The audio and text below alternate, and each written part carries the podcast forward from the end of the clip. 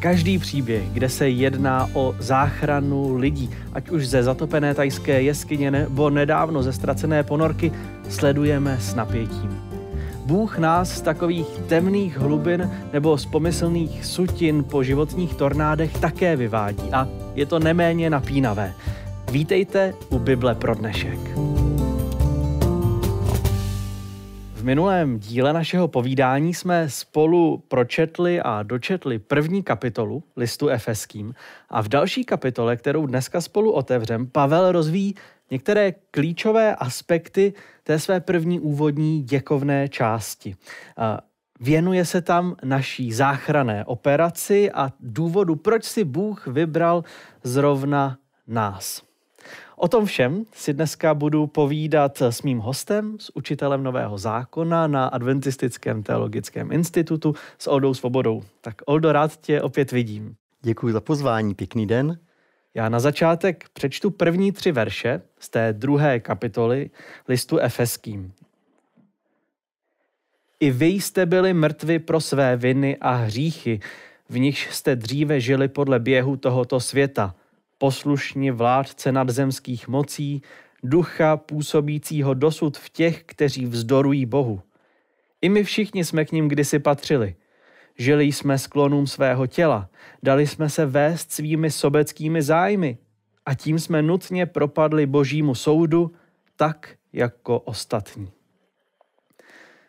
V tomhle textu Pavel říká svým adresátům, byli jste mrtvi pro své viny. Nebo dřív jste se brodili v lecčem, ve vlastním hříchu, leco s vám vládlo, jenom vám nevládnul Bůh. My jsme v prvním díle téhle naší společné série si povídali o tom, jak vypadal Efes, mhm. co to bylo vůbec za město, eh, co to bylo za ty křesťany tam a co je mohlo odvádět od Boha.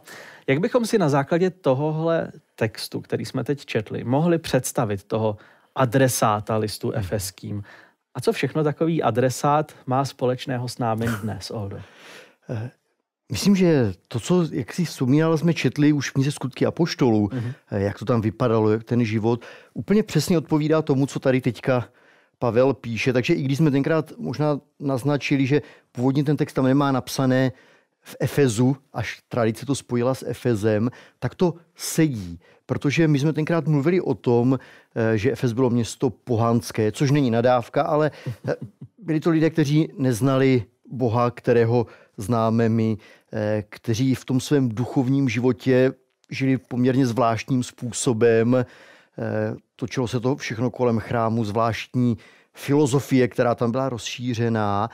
A já myslím, že Pavel to tady jakoby zhrnul do toho, co se mi líbí. On řekne, dali jsme se kdysi takhle vést sobeckými zájmy. A mně to tam zapadá, protože eh, tak, jak fungovala tehdejší společnost, a už to asi propojím i s tou naší, mm jakoby zaměření na to já.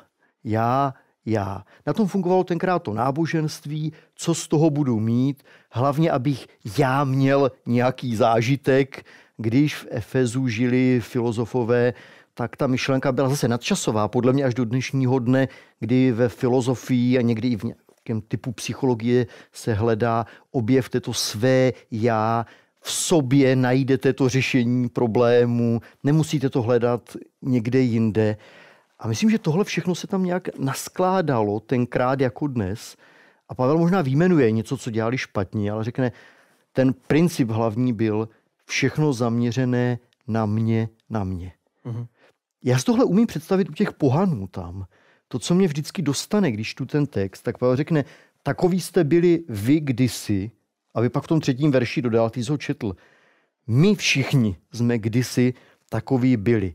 Což je pro mě najednou obrovský posun, protože tohle řekne člověk, který vyrostl ve zbožném prostředí, pána Boha znal, řekněme, žil nějaký etický život a on řekne, mm, i on se do toho započítá, tohle je problém nás všech lidí, i kdybychom vyrostli, řekněme, dnes v křesťanském prostředí, v tom životě všechno zaměřit na sebe, abych já.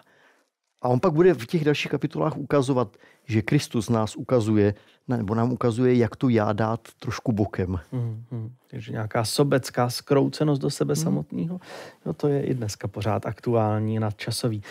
Ta situace Pavelí popisuje následovně, říká, vy sice žijete, ale vlastně jste duchovně mrtví. Jinak řečeno, jste chodící mrtvoli, co přesně tam znamená, to zní to docela drsně, že, že adresáti toho listu propadli božímu soudu. Jako já si předtím, pod tím představím jako něco úplně jako destruktivního, strašného. Co, aha, co, aha. co, s tím? Co s tím muselo být fakt zlý? Ten text je drsný propadnout božímu soudu. Já si ho dovolím tady ale malinko trošku přeformulovat, Protože když jsem se ještě podíval do toho původního řeckého textu, tady si spíš překladatelé nevěděli s ním úplně rady. Ten text doslova říká, asi bychom řekli, eh, už od své podstaty jste byli dětmi hněvu.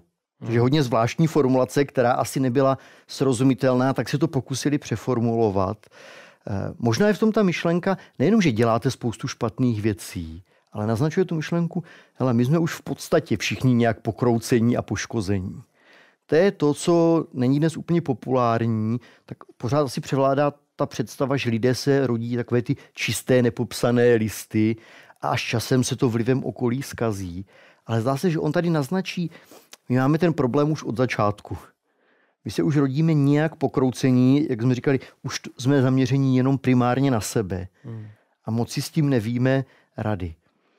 A ten hněv, který je tam doslova zmíněn, ne soud, ale hněv, samozřejmě může být, že ten hněv je už někde v nás, ale stejně tak by to šlo přiložit, že jsme se už narodili tak, že to, jak fungujeme, v Pánu Bohu budí jakýsi odpor a hněv. Ne možná vůči nám samotným, ale vůči té pokroucenosti, když vidí, jak děti, které byly stvořeny původně k jeho obrazu, jak jsou tím hříchem postižené. Hmm.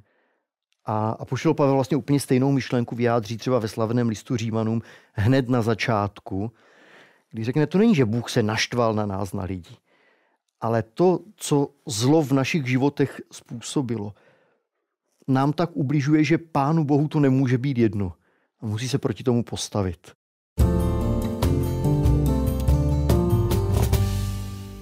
Celý ten text Pavel uvádí minulým časem, říká, že dřív tohle adresáti dělali, tahle, takhle kdysi žili, ale pak se něco zásadního změnilo, protože další verš hnedka e, začíná slovíčkem ale. Od toho čtvrtého verše, když budu číst dál až do sedmého.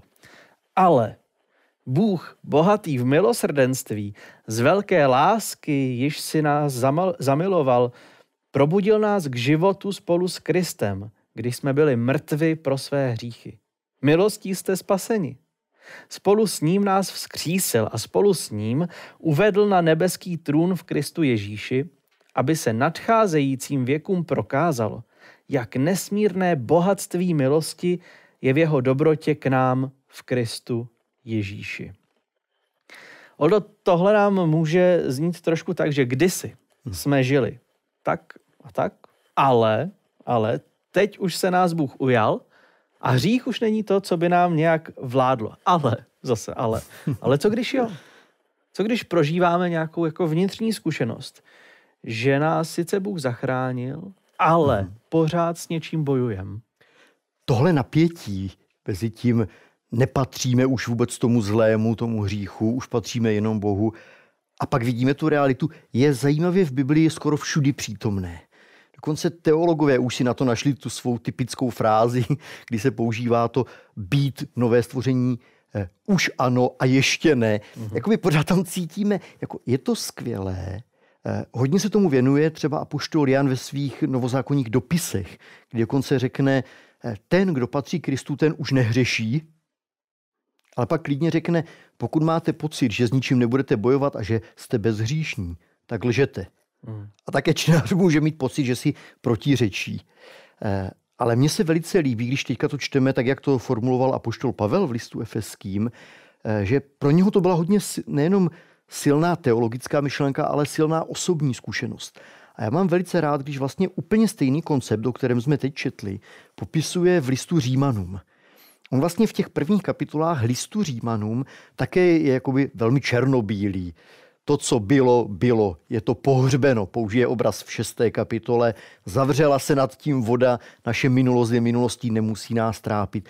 Máme už nový život, máme jistotu. Ale pak přijde slavná sedmá kapitola jeho dopisu, kdy začne naříkat a řekne, ano, mám jistotu spasení, jsem nový člověk, eh, hříšné věci se mi už dávno hnusí a nechci je dělat, takže cítí tu velkou proměnu a pak řekne, ale, ale když se pak večer podívám do zrcadla na sebe, dal bych si pár facek, protože dělám to, co nechci. Mhm. Věci, o kterých mám jasno, že ne, že tomu jsem umřel, najednou v tom mém životě se znovu objevují.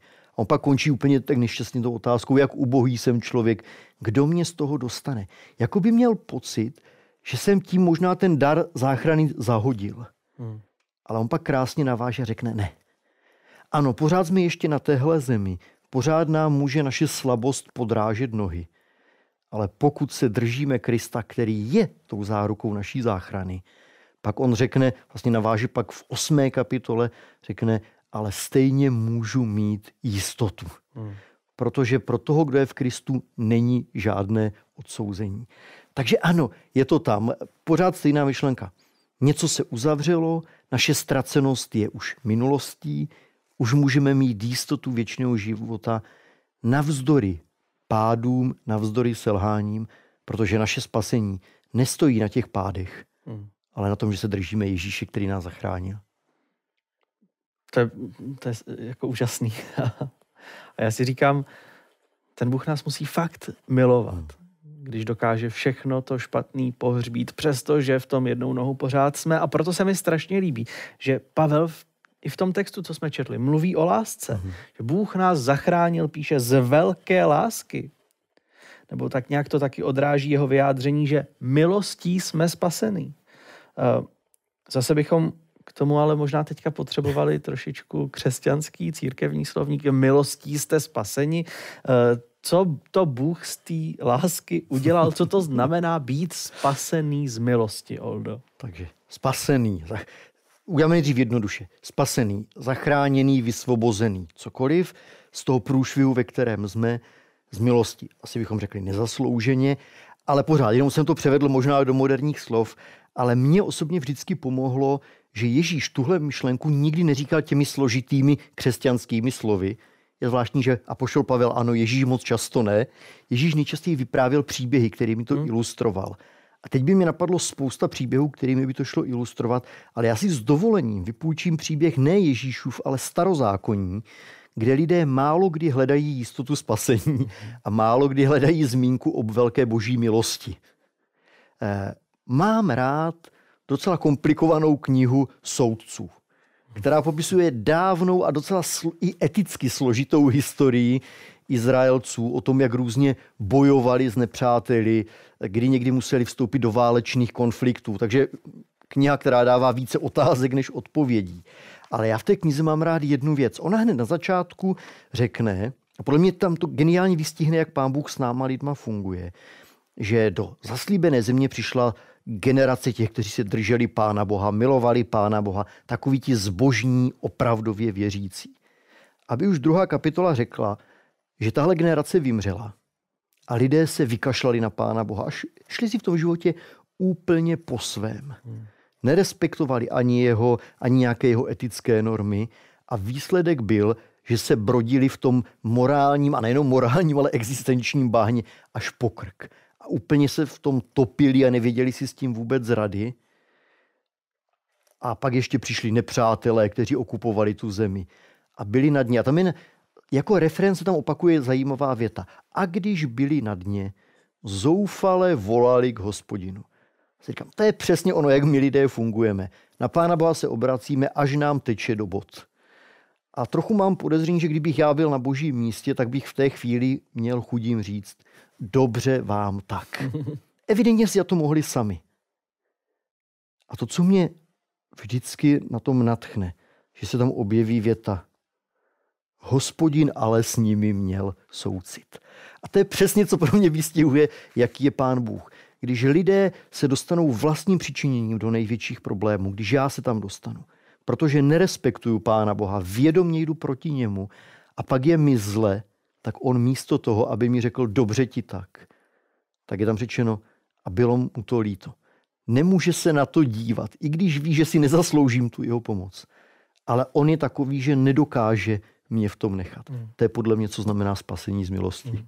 Ten cyklus té knihy soudců, který se pořád opakuje. Má sinusoida nahoru, eh, dolů. Eh, hřích, lidi, kteří činí pokání, pán Bůh, který se slitovává. Vlastně jako by to nekončilo knihou soudců, mm-hmm. ale pokračovalo to i tvým a mým životem. A, a lidi možná okolo by rádi řekli, a dobře ti tak, ale pán Bůh do toho zasáhne. A já si někdy říkám, že pán Bůh by už asi měl právo mi to říct. 100%. A teď už ne. A on mi stejně podá tu ruku znovu. Hmm. To je ta milost.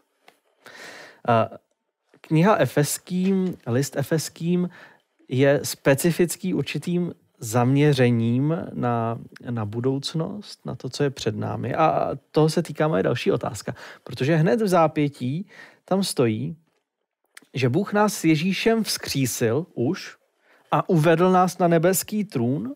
Zní to, jako by to už proběhlo, což úplně nezapadá do té naší představy toho, že vzkříšení je teprve před námi. Já jsem za žádné vzkříšení ještě nezažil, nebeský trůn jsem taky ještě neviděl, to hromadné vzkříšení má přeci proběhnout uh-huh. až na konci dějin, tak proč tam tohle Pavel píše, Oldo? Já asi dneska budu ten, kdo to bude stále vracet k listu Římanům, ale mně se líbí před ty dva dopisy a to je pro, kromě jiného pro mě důvod, proč věřím, že Pavel napsal dopis Efeským, protože mm. jde úplně ve stejné linii. Eh, si rád hraje s tímhle obrazem právě tím, co nás teprve čeká a co už je. Eh, on řekne, eh, hřích, to už je pro vás minulost. Mm, ano i ne. Eh, nový život, věčný život. Už ho žijete. Mm. Ano i ne. Ty jsi říkal, já jsem nezažil vzkříšení, Pavel řekne, ano i ne. Věřím, že do jisté míry zažil, protože mluví o tom, že ve chvíli, kdy člověk spojí svůj život s Ježíšem, začíná nová budoucnost, která může být samozřejmě ještě přerušena nějakým pádem, možná dokonce i mou smrtí, ale to všechno jsou jenom dočasné věci, které pro Pána Boha nepředstavují problém. Pro něho už je to obraz toho, jak to dopadne, mm-hmm. že může mít takovou jistotu. A on rád, i v tady v listu efeským, podobně jako v listu Římanům, si Pavel rád vymýšlel nová slova. Že spojil několik slov, které původně k sobě nepasovaly do jednoho. Často jim dával předložku spolu s. A tady on taky říká, spolu s ním jste byli vzkříšení. Spolu s ním. Vždycky to tak, spolu s ním máte život. Myslí s Ježíšem. A tohle on právě dělal v listu Římanům, kdy on dokonce použije spojení nebo obraz ze zahradnictví. Vezme rostlinku, ke které bylo něco doroubováno a ono to sroste společně a od té chvíle už to je jedna rostlinka. A ve Římanům on říká, zkuste si představit svůj vlastní život. Jo, někde tam jdete tím životem, ale přijde hřích, který vás vlastně pohřbí úplně. To je zase stejný ten obraz. A ten váš příběh by tady měl končit. On říká, jiná věc se ale změní, když se váš život a Ježíšův spojí dohromady. A on tam použije ten obraz doroubování, že to sroste. A pak řekne, potom už váš příběh je i jeho příběh a jeho příběh je i tvůj příběh. A pak řekne, tak ty životy najednou se nám budou překrývat a v jednu chvíli jako hříšník mám zemřít, ano, ale on se mnou. Ale protože on byl svatý a čistý, tak on nezůstane v tom hrobu, ale zažije vzkříšení a věčný život. Ale protože ten jeho příběh je teď i můj příběh spolu s ním, tak já vstávám a díky němu jeho věčný život je i můj. A tohle pro mě strašně zajímavé přirovnání, jednoduché. Řekne, aha, proto já už dnes se můžu považovat za vzkříšeného s věčným životem, protože Ježíš vstal a žije na věky.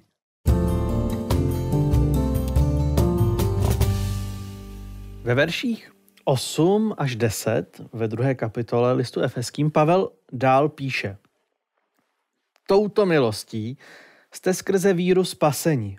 Není to z vás, je to boží dar. Není to ze skutků, aby se nikdo nechlubil. Jsme přece jeho dílo, Bůh nás v Kristu Ježíši stvořil k dobrým skutkům, které předem připravil, abychom se jim věnovali. To téma boží milosti, toho, co Bůh pro nás z lásky udělal, v tomhle textu zdá se mi vrcholí. Jenom nám Oldo ještě, ještě vysvětli, když Pavel píše, že záchrana není ze skutků na základě toho, že bychom si tu záchranu mohli nějak zasloužit, ale zároveň napíše hnedka, že nás Bůh stvořil k dobrým skutkům, které pro nás předem připravil. Jak si to ideálně dát dohromady? Neprotiřečí si, nepopřel se hned. Eh, myslím, že ne, tady, myslím, že opravdu vrcholí ta jeho argumentace.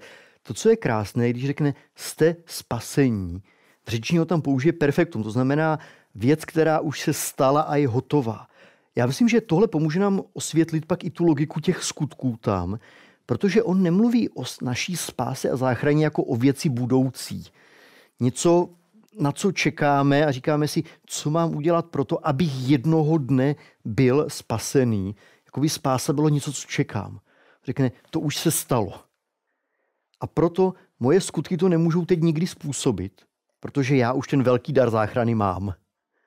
Já rád používám tam tu slovní hříčku v češtině, že ty skutky nedělám proto, abych byl spasený, ale protože už jsem zachráněný.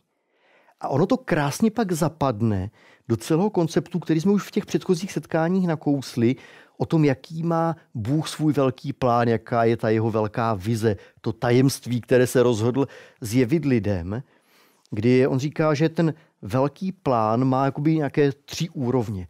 Ta jedna úroveň je zachránit mě a tebe, mm-hmm. což je fajn, ale tím to nekončí. Potom ten plán je, aby můj život byl reklamou na velkou boží lásku a milost, aby to nalákalo ostatní, aby taky stáli o to, aby Ježíš udělal něco pro ně. A on to pak ještě přesune do třetího levelu, dokonce pro celý vesmír. To má být obrovské svědectví o tom, jak úžasný Bůh je, že mají něco pochopit. A to, co má být vlastně tou největší reklamou na boží lásku a milost, to nemají být primárně naše argumenty, ale právě ty proměněné životy, to, jak fungujeme. To je to, co on tam říká, to jsou ty dobré skutky, které nám Bůh připravil, které vůbec nesouvisí s tím, že Pán Bůh je potřebuje pro naši záchranu, uh-huh.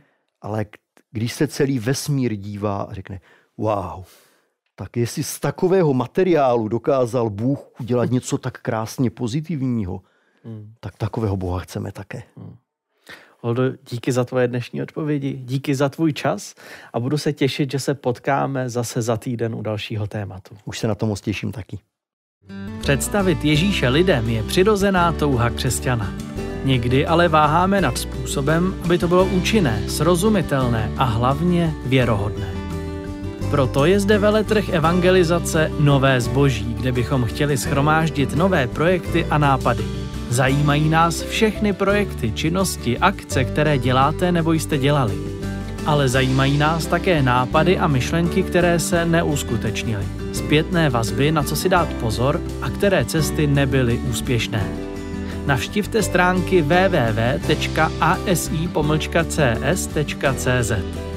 Vyhledejte akci Veletrh Evangelizace 2023 Nové zboží. V závěru článku je odkaz na Google formulář nebo použijte tento QR kód. Vyplňte nám prosím všechny položky formuláře a pokud byste potřebovali s nějakou položkou poradit, volejte Honzu Libotovského. Váš zápis si co nejdříve přečteme a ozveme se vám zpět. Prosíme, neváhejte, dejte o sobě vědět. Zkusme společně připravit nové zboží na veletrh evangelizace. Milostí jisté spasení, píše apoštol Pavel. A možná v tom cítíme tu jeho pevnou naději, že se Bůh nad každým z nás slitovává a nabízí každému z nás něco lepšího. Myslím, že pro Pavla, který tento list psal, když byl vězněn, to byla velmi silná zpráva. V dalším dílu pořadu Bible pro dnešek spolu proskoumáme, jaký dopad má tato boží záchranná akce specificky na naše vztahy. Připojte se k nám znovu za týden u Bible pro dnešek.